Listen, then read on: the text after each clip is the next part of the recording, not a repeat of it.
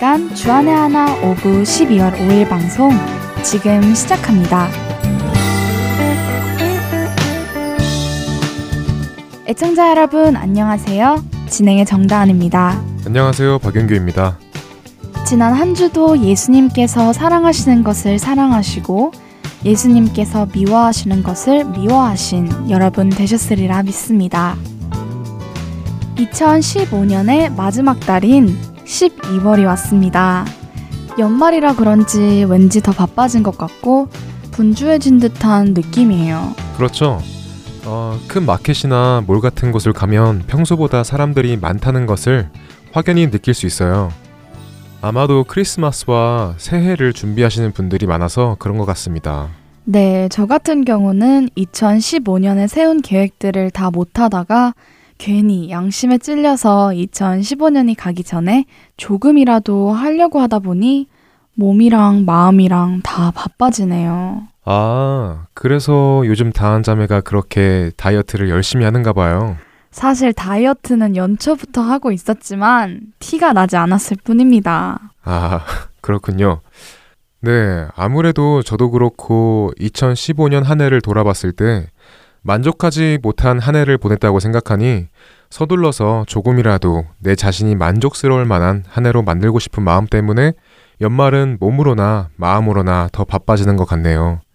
이렇게 한 해의 계획을 돌아보면서 생각이 나는 것이 저희가 초등학교 때 방학을 하면 생활 계획표 또는 하루 계획표라는 것을 만들었잖아요. 아, 맞아요. 초등학교 때 여름방학, 겨울방학을 하게 되면 시계 모양의 그림을 그린 후에 몇 시부터 몇 시까지는 이것을 하고 몇 시부터 몇 시까지는 저것을 하고 이런 식으로 계획표를 만든 기억이 나네요. 네.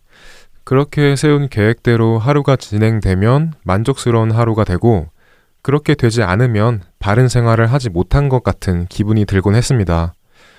초등학교 때부터 이렇게 계획된 생활을 중요시 하다 보니 지금 청년이 되어서도 만족하는 생활, 만족하지 못하는 생활의 기준이 하나님이 아닌 내가 적어 놓은 생활 계획표가 된 것이 아닐까라는 생각이 듭니다. 첫 찬양 듣고 오겠습니다.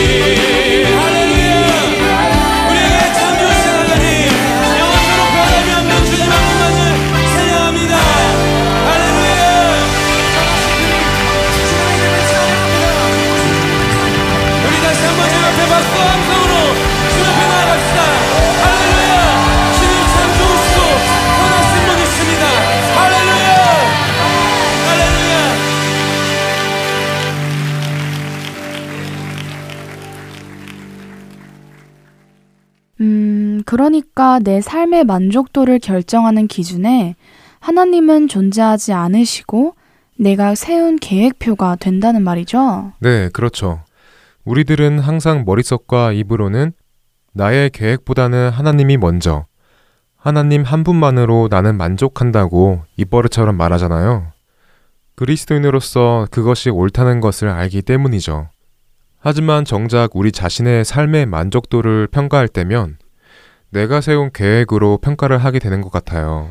음, 생각해보니 그렇네요.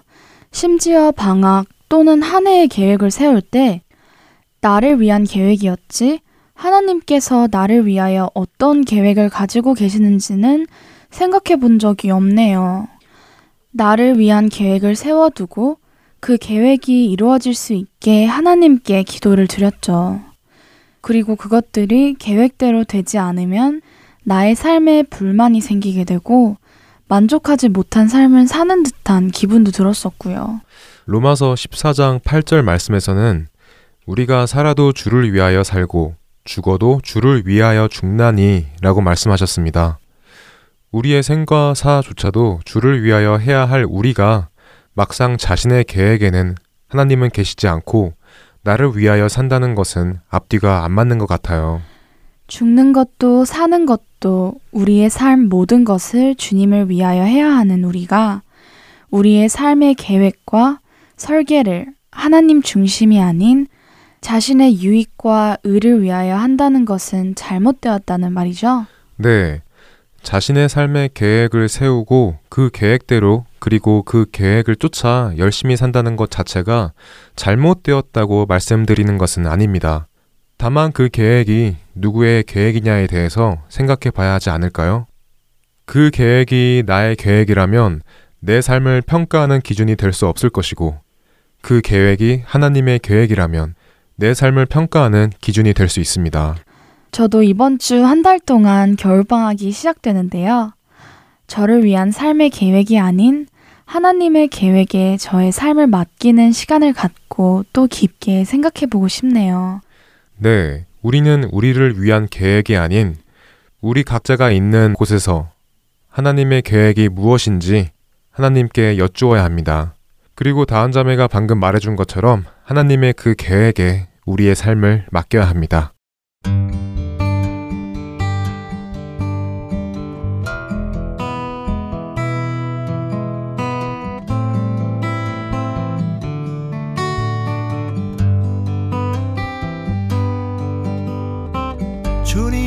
계획은 너무도 놀라워. 우리의 만남을 다 이루셨네. 주님의 사랑은 그거도 놀라워. 생각할수록 더 감사하네 주님의 계획은 너무도 놀라워. 우리의 만남을 다 이루셨네. 주님의 사랑은 그거도 놀라워 생각할수록 더 감사하네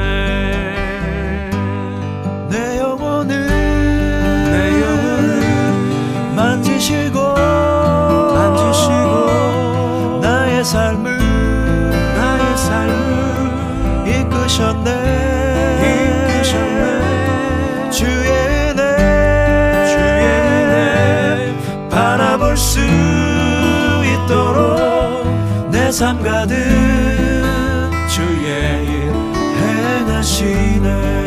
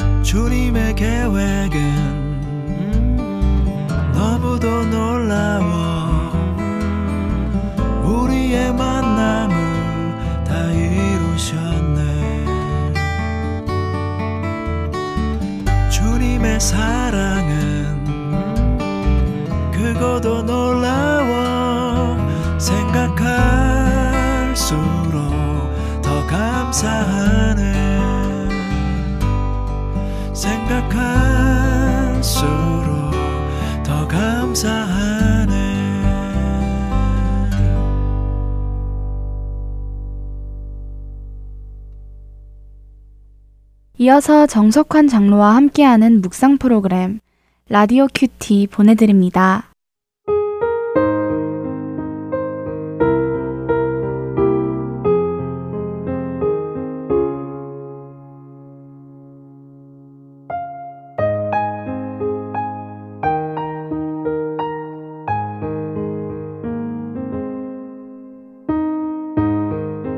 끝으로 형제들아 무엇에든지 참되며 무엇에든지 경건하며 무엇에든지 오르며 무엇에든지 정결하며 무엇에든지 사랑받을 만하며 무엇에든지 칭찬받을 만하며 무슨 덕이 있든지 무슨 기림이 있든지 이것들을 생각하라.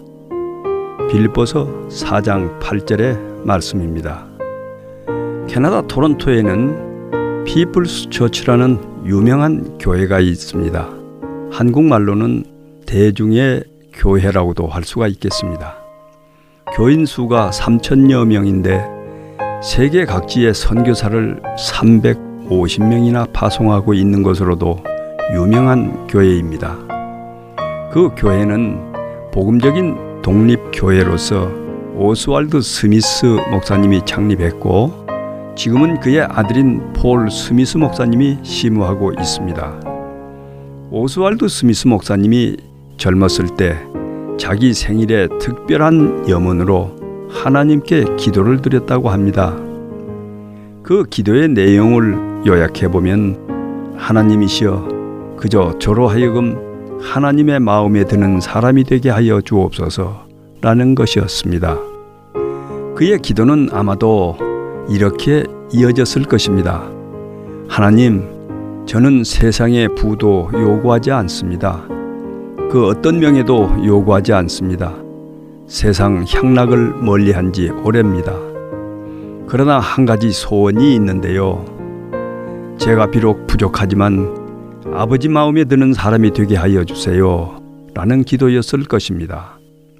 이런 기도를 간절히 드리면서 그는 무슨 일을 하든지 하나님을 먼저 생각하기로 결심했습니다. 예수님의 말씀과 같이 그의 나라와 그의 의를 먼저 구하기로 결정했습니다. 그 결과 지금과 같이 크게 쓰임 받는 교회와 목사님이 되셨습니다. 방송을 들으시는 당신도 지금 그렇게 기도해 보지 않으시겠습니까?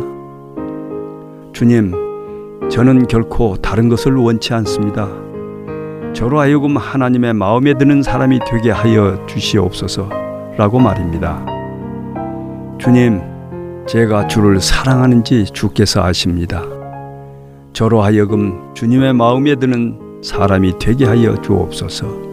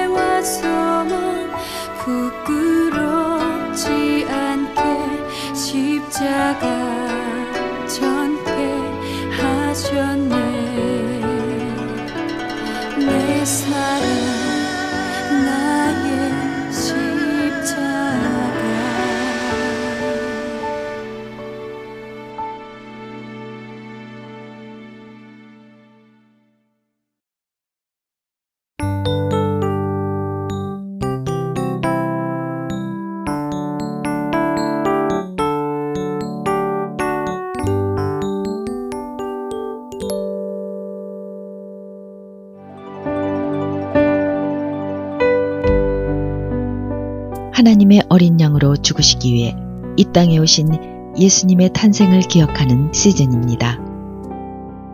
세상은 향락과 쾌락으로 즐거워하는 이 기간. 그리스도인들은 날 위해 죽으시기 위해 기꺼이 이 땅에 오신 그리스도로 인해 기뻐해야 합니다. 세상 속에 살면서도 세상과 같지 않은 참된 빛과 소금으로 살아가는 하트앤서울 복음방송 애청자 여러분이 되시기를 바랍니다.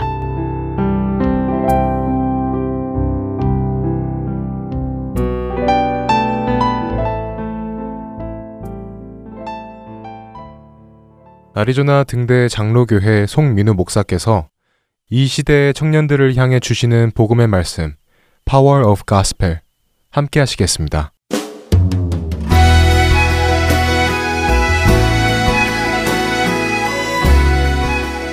할텐 서울 복음방송 애청자 여러분 반갑습니다. 현대 복음 전도는 이렇게 시작합니다. 하나님은 당신을 사랑하시고 당신을 향한 놀라운 계획을 가지고 계십니다. 아마 여러분 중에도 이 말을 들어보셨거나 아니면 이런 문구가 적혀 있는 전도지를 받아보신 적이 있으실지 모르겠습니다. 이 말을 들은 사람들은 어떤 반응을 보일까요? 하나님이 나를 사랑하신다고요? 어, 정말 기쁜 소식이네요. 저도 저를 사랑합니다. 하나님께서 저를 향한 놀라운 계획을 가지고 계시다고요? 저도 저를 위한 놀라운 계획을 가지고 있습니다. 그러면 내가 그런 하나님을 믿고 따르면 나의 모든 계획을 이루어 주시겠군요. 인본주의에 젖어 있고 자기 중심적이고 그리고 자기 자신을 매우 사랑하는 오늘날의 현대인들은 아마도 이런 반응을 보이지 않을까요? 여러분 이것이 얼마나 잘못된 방향으로 우리를 인도하고 있는지 보이십니까? 하나님께서 우리를 사랑하시고 우리를 위한 놀라운 계획을 가지고 계시다는 말이 틀린 것은 아닙니다. 다만 이 진술은 완전하게 완성되지 못한 진술이지요. 이 진술은 하나님에 관해서 한쪽 측면, 한쪽 방향만을 말하고 있습니다. 하나님은 당신을 사랑하십니다. 물론 이것은 진리입니다. 하지만 그러면 하나님이 공의로우신 분이라는 사실은 어떻습니까? 하나님의 거룩하심은요. 믿지 않는 자들을 향한 그 하나님의 진노는 어떻습니까? 복음을 전하는 데 있어서 우리는 너무 많은 것을 놓치고 있다고 생각합니다. 그래서 하나님께서 당신을 향한 놀라운 계획을 가지고 계십니다. 라고 말하기보다는 당신은 하나님을 위해 창조되었습니다. 당신은 하나님의 영광, 하나님의 기쁨을 위해서 지으심 받았습니다. 지금 여러분이 너무도 공허하고 커다란 상실감을 가지고 있는 이유는 하나님께서 지으신 목적대로 살아가지 않기 때문입니다. 여러분, 이것이 성경적인 진술입니다. 어떤 전도지는 또 이렇게 시작합니다. 당신은 천국에 가기를 원하십니까? 여러분, 이 세상에 누가 천국에 가는 것을 원하지 않을까요? 모든 사람들이 천국에 가고 싶어 할 겁니다. 문제는 천국에 갔을 때 그곳에 하나님이 계시는 것을 원하지 않을 뿐입니다. 모든 사람들이 완벽한 장소, 꿈의 장소, 유토피아를 꿈꾸지요. 그리고 그 유토피아는 자기가 바라고 자기가 원하는 모든 것을 다 얻을 수 있는 곳입니다. 그래서 당신은 천국에 가기를 원하십니까? 라는 질문은 복음을 위한 바른 질문이 아닙니다. 이렇게 물어야 합니다.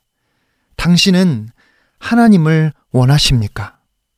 사랑하는 여러분, 하나님의 복음을 듣고 나서 하나님이 여러분에게 소중한 분이 되셨습니까? 여러분은 예수 그리스도를 향한 새로운 열망을 가지고 계신가요? 여러분은 의를 갈망하고 있습니까? 이것이, 이것이 바로 우리가 던져야 할 질문인 겁니다.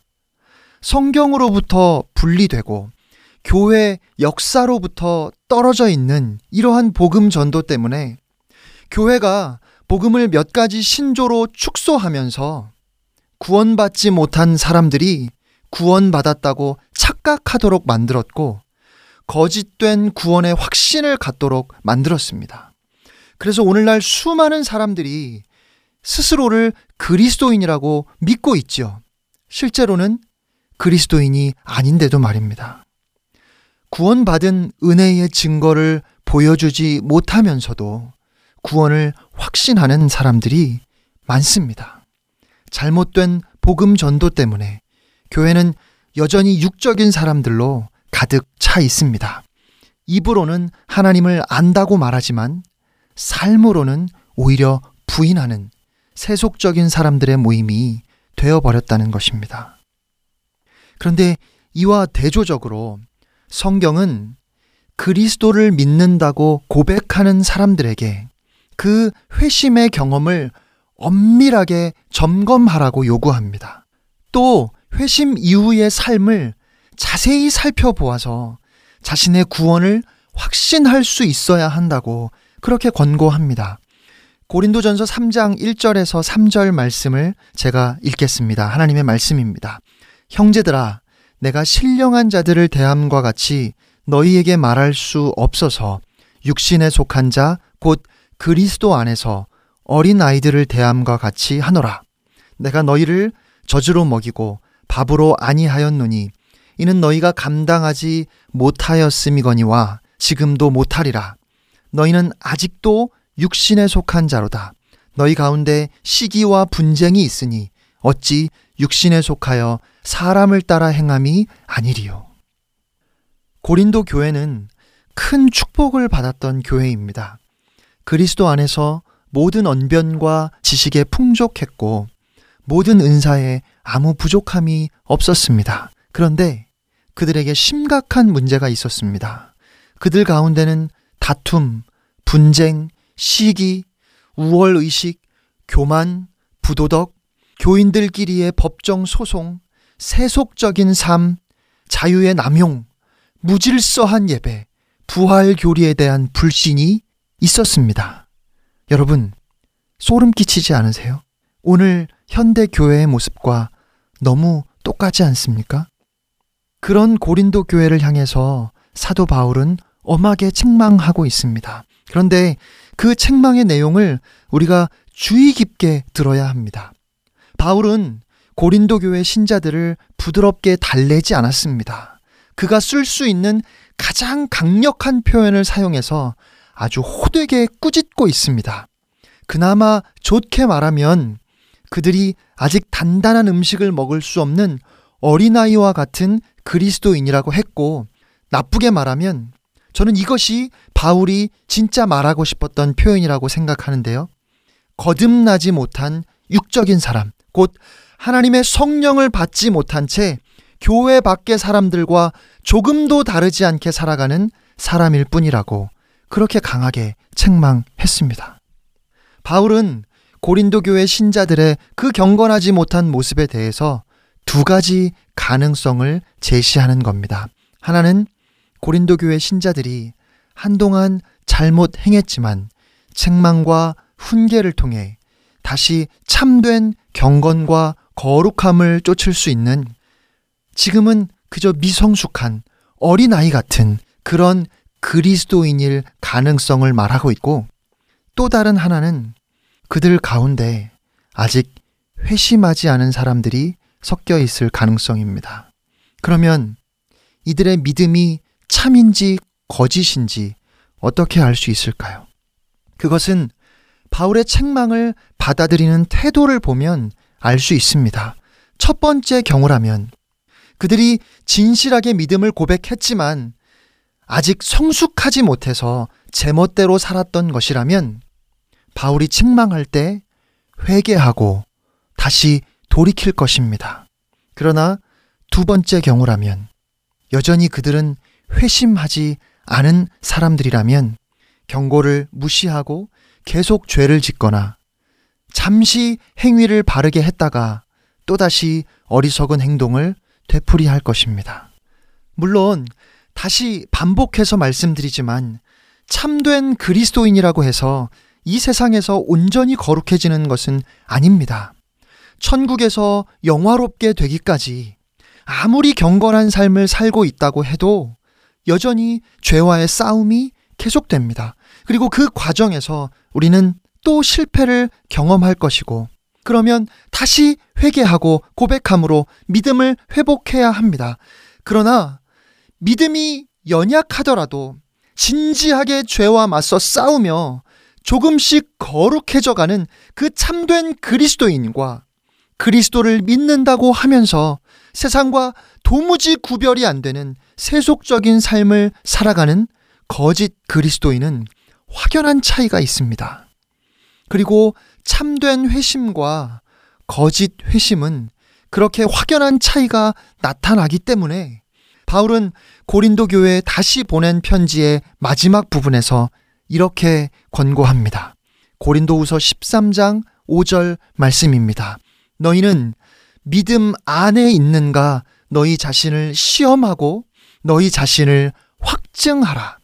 예수 그리스도께서 너희 안에 계신 줄을 너희가 스스로 알지 못하느냐? 그렇지 않으면 너희는 버림받은 자니라. 그러므로 우리는 나의 회심과 또한 나의 삶의 태도를 복음에 비추어서 하나님의 말씀에 비추어서 주의 깊게 살펴보므로 구원을 확실히 해야 합니다. 여러분, 너무 중요한 문제이기 때문에 다시 말씀드립니다. 여러분은 하나님이 한 분이신 줄을 믿으십니까? 여러분은 예수님이 하나님의 아들이신 것을 믿으십니까? 여러분은 예수님이 인간의 죄를 사하기 위해서 이 땅에 오신 구세주, 메시아이신 것을 믿으십니까?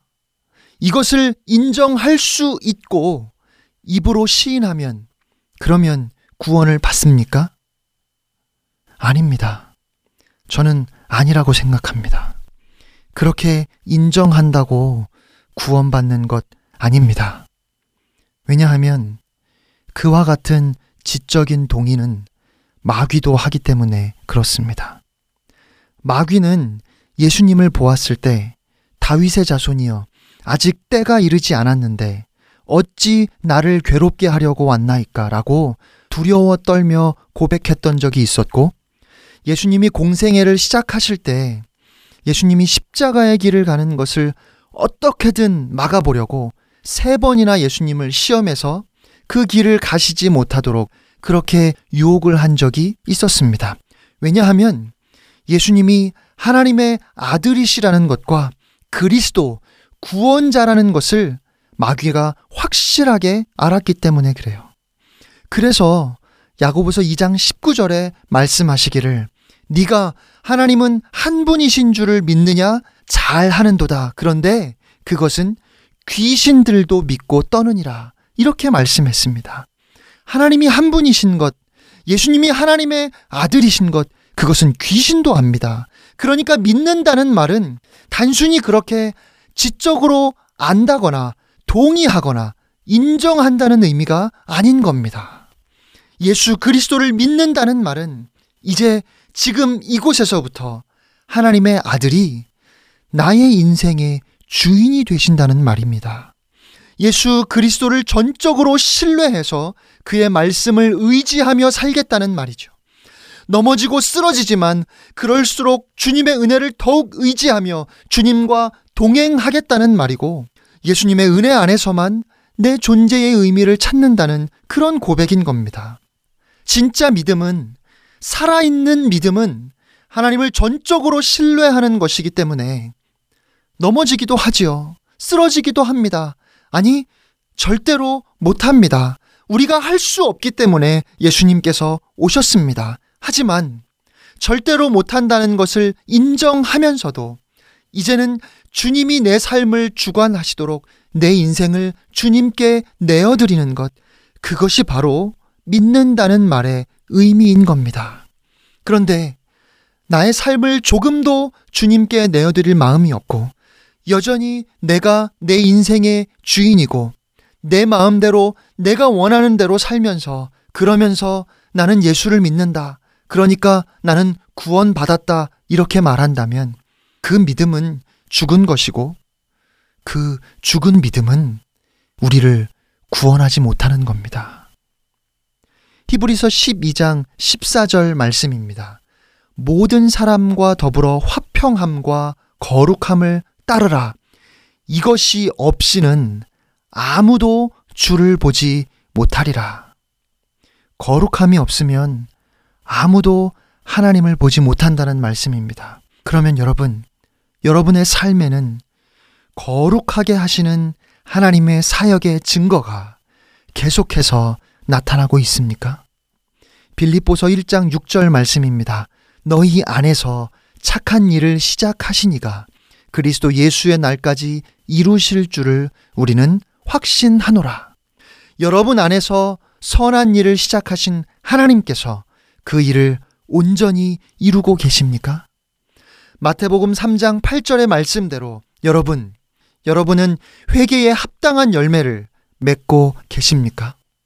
야고보서 2장 18절의 말씀처럼 경건한 행위를 통해서 여러분의 신앙 고백이 여러분의 믿음이 살아있는 진짜 믿음이라는 사실이 그 고백의 진정성, 그 고백의 진실함이 드러나고 있습니까? 어떤 부자가 예수님을 찾아와서 어떻게 하면 영생을 얻을 수 있느냐고 물었습니다. 평소에 제자들에게 예수님께서 하셨던 말씀대로라면 하나님을 믿으니 또한 나를 믿으라. 누구든지 나를 믿는 자는 죽어도 살겠고 무릇 살아서 나를 믿는 자는 영원히 죽지 아니하리라.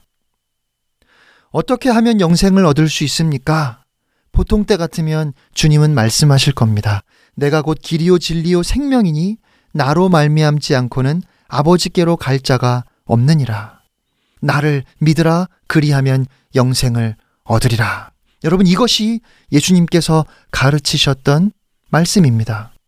영생을 쫓고 있는 많은 사람들에게 나를 믿으라고 말씀하셨고 내가 부활이고 생명이니 나를 믿으면 영원히 살 것이라고 그렇게 말씀하셨어요. 그런데 이 젊은 부자가 예수님을 찾아와서 어떻게 하면 영생을 얻을 수 있느냐고 물었더니 예수님께서 가진 것을 다 팔아서 가난한 사람들에게 나누어 주어라. 그리고 나를 따르라. 이렇게 말씀하셨어요. 가진 것을 모두 팔아 가난한 사람들에게 나눠주고 나를 따르라. 그러면 내 제자가 되리라 하셨고, 그러면 영생을 얻을 것이라고 하셨습니다. 여러분, 이것이 정말 영생을 얻는 길인가요? 가진 것을 다 팔아서 가난한 사람들에게 주어야 영생을 얻는 겁니까? 이것이 주님께서 가르치신 것이었습니까?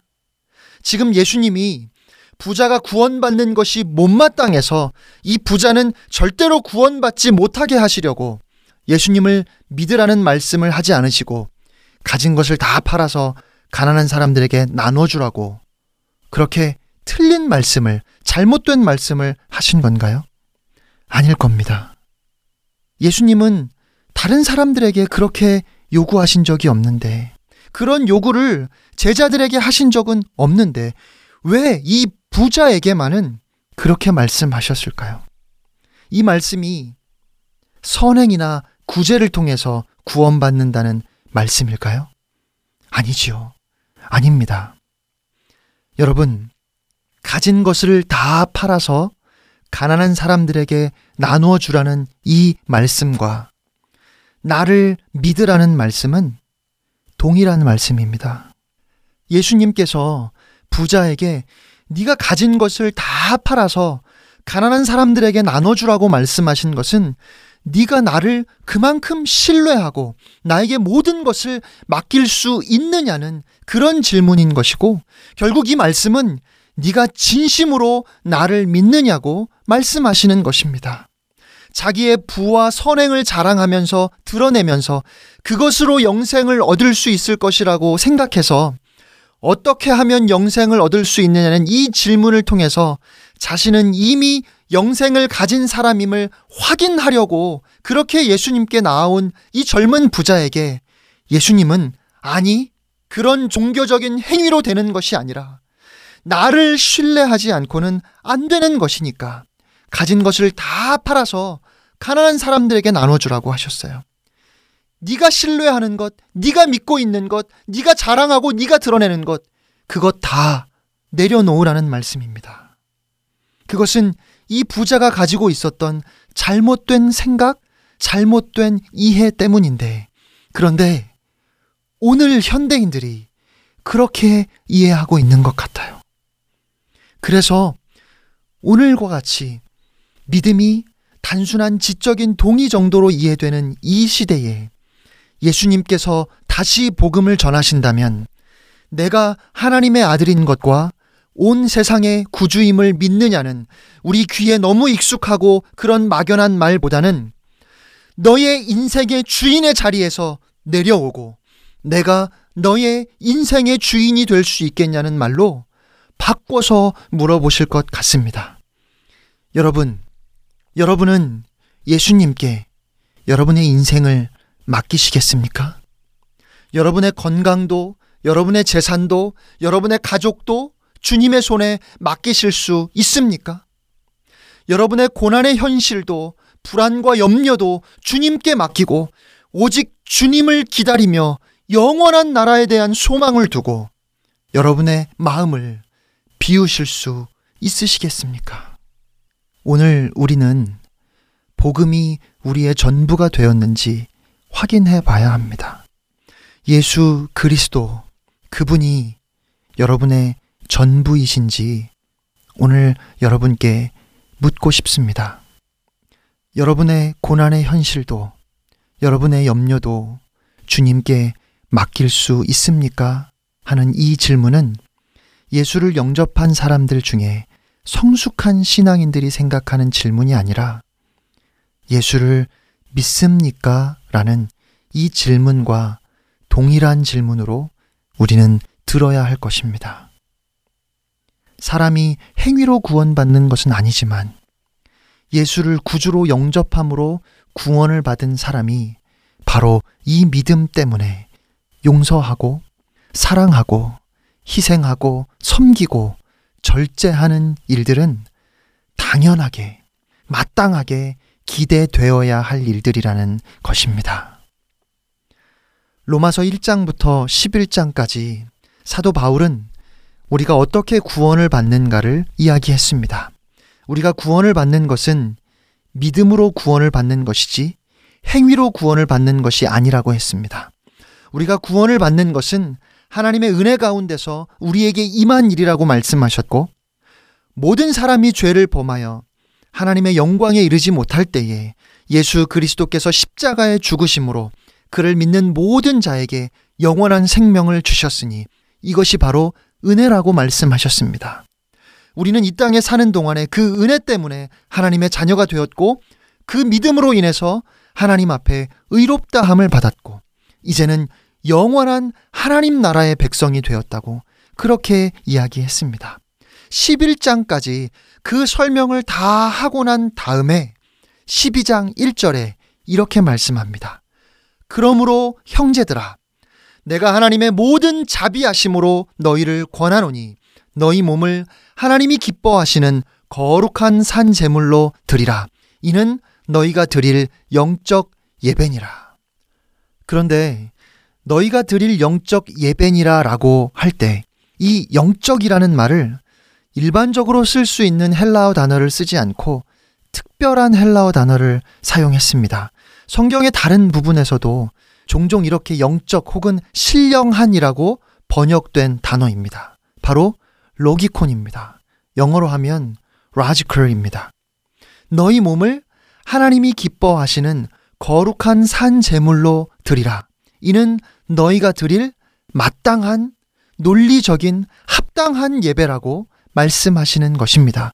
바꿔 말하면 그러므로 형제들아 이렇게 우리가 구원을 받았으니까 이제 우리의 몸을 우리의 삶을 하나님이 기뻐하시는 산 제물로 드려야 하지 않겠는가 그렇게 묻고 있는 겁니다. 그것이 바로 영적이라는 말입니다. 그것이 마땅하고 그것이 합당하다는 그런 말씀이죠. 정말로 그렇게 구원받았다면 그 은혜를 안다면 어떻게 살겠는가 하는 것입니다.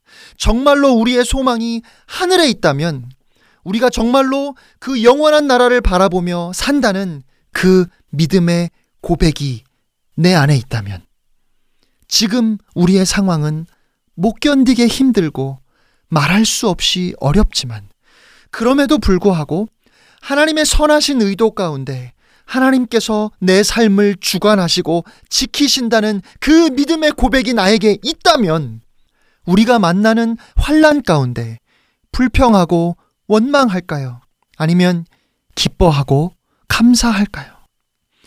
모든 상황과 형편을 넘어서서 아니 하나님께 대한 절대적인 신뢰 때문에 그 어려운 상황과 형편까지도 감사할 수 있는 것, 그것이 바로 구원받은 성도의 합당한 모습이라는 것입니다. 그러므로 그리스도의 은혜로 하늘의 시민권을 가진 하나님의 백성이 되었다는 고백이 우리에게 있다면 그 고백에 합당하게 살아야 하는 것입니다. 그리고 그 모습이 바로 영적인 모습, 신령한 모습인 겁니다. 영적인 모습은 신비로운 것을 이야기하는 것이 아닌 겁니다. 가장 일상적인 삶 가운데서 우리의 믿음이 나의 고백이 내 삶 속에 묻어나게 하는 것, 그것이 바로 우리가 드려야 할 마땅한 예배입니다.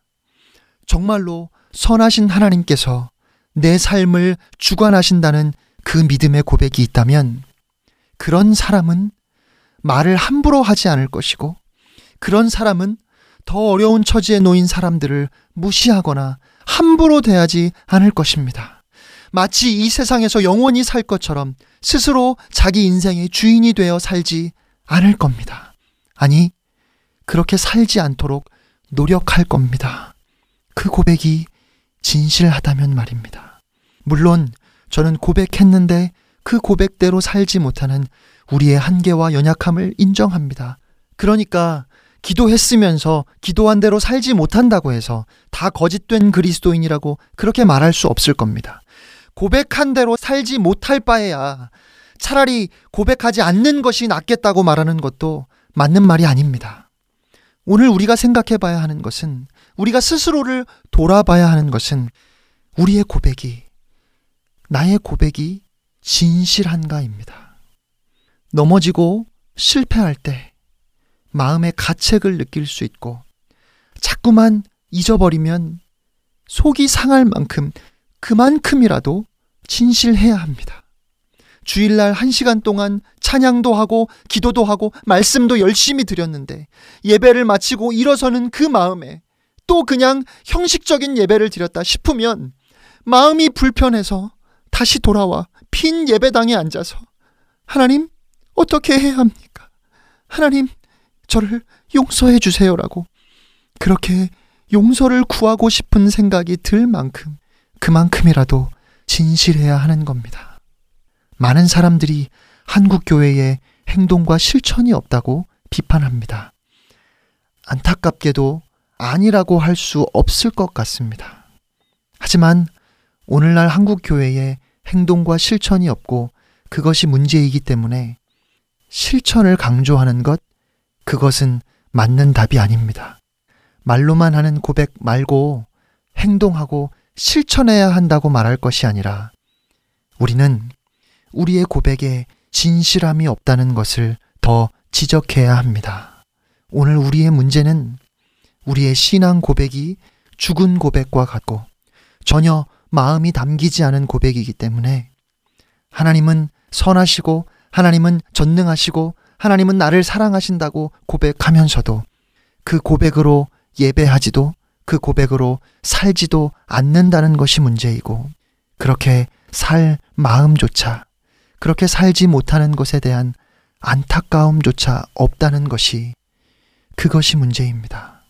내가 죄인이라는 고백도 예수 그리스도의 대속의 죽음을 믿는다는 고백도 천국에 들어가기 위한 시험 문제의 정답으로만 알 뿐이지 마음으로부터 우러나오는 진실한 고백이 아니기에 그 고백은 우리의 삶에 어떠한 변화도 가져다 주지 못합니다. 그리고 그런 고백은 우리를 구원할 수 없습니다. 사랑하는 여러분, 오늘 여러분의 고백은 어떻습니까? 고린도후서 13장 5절 말씀을 제가 다시 한번 읽겠습니다. 너희는 믿음 안에 있는가 너희 자신을 시험하고 너희 자신을 확증하라. 예수 그리스도께서 너희 안에 계신 줄을 너희가 스스로 알지 못하느냐. 그렇지 않으면 너희는 버림받은 자니라. 이 시간 여러분의 믿음과 삶을 복음에 비추어 진지하게 돌아볼 수 있는 은혜가 여러분 모두에게 있기를 주님의 이름으로 축복합니다.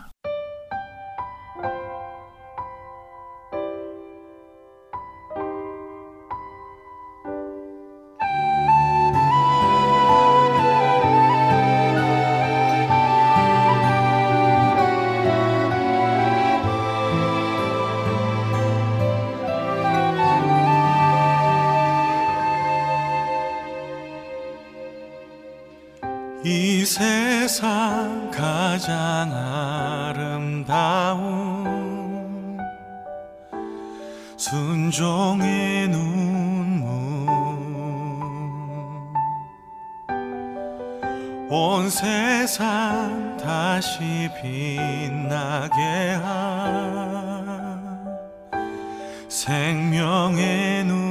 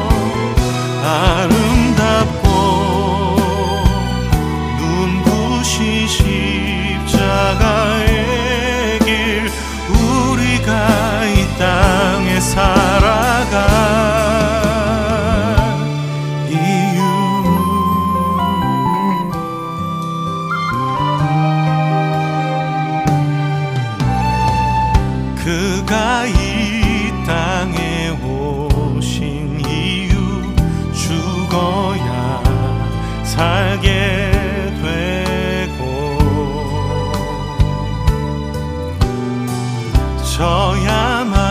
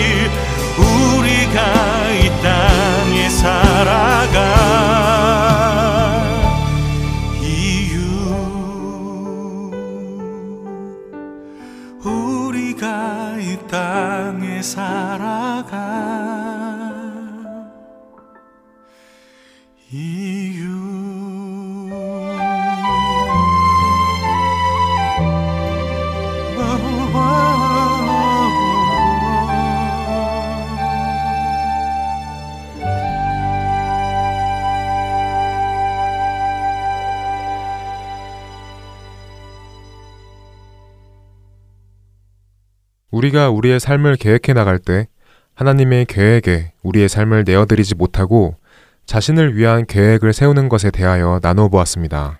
잠언 19장 21절 말씀에서는 사람의 마음에는 많은 계획이 있어도 오직 여호와의 뜻만이 완전히 설이라라고 말씀하십니다. 우리가 아무리 인격적이고 삶의 경험이 많고 그것을 바탕으로 계획할지라도 오직 이루시는 분은 하나님이기 때문에 하나님께서 세우신 계획과 뜻만이 우리의 삶을 전진시킵니다. 그것을 알면서도 항상 나의 계획이 하나님의 계획과 맞아 떨어지기를 기도하는 우리의 모습이 부끄럽습니다. 하나님의 뜻과 계획이 무엇이든 상관없이 계획을 세우고 그 계획대로 되지 않으면 실망한 저의 모습도 부끄러워지네요. 하나님의 계획이 나의 계획보다 낫다는 것도 알고 하나님께서 항상 베스트를 주신다는 것도 알면서 나의 계획이 주님의 계획이 되기를 기도하는 이 마음을 고쳐야겠습니다. 네, 맞습니다.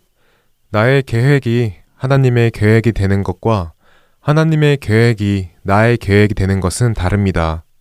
하나님은 우리가 세운 계획이 이루어지게끔 둥글게 둥글게 잘 다듬어 주시는 분이 아니십니다. 하나님은 우리의 삶의 주인이십니다. 우리가 가고 서는 것을 주관하시는 분이십니다. 2015년의 마지막 한 달이 남았습니다. 우리의 만족을 위하여 분주해지는 12월이 아닌 우리를 향한 하나님의 계획에 우리의 삶을 내어드리고 그 계획에 합당한 그리스도인으로서 거듭나는 12월이 되기를 소망합니다. 그리고 그 계획에 순종하고 아집을 버리는 우리 모두가 되기를 기도합니다. 청년들을 위한 방송 주안의 하나 오부 여기에서 인사드립니다. 오늘도 예수님 오시는 그날을 온 마음 다하여 기다리며 저희는 다음 주 이 시간에 다시 만나 뵙겠습니다. 애청자 여러분, 포근하고 따뜻한 12월 되세요. 안녕히 계세요. 천사들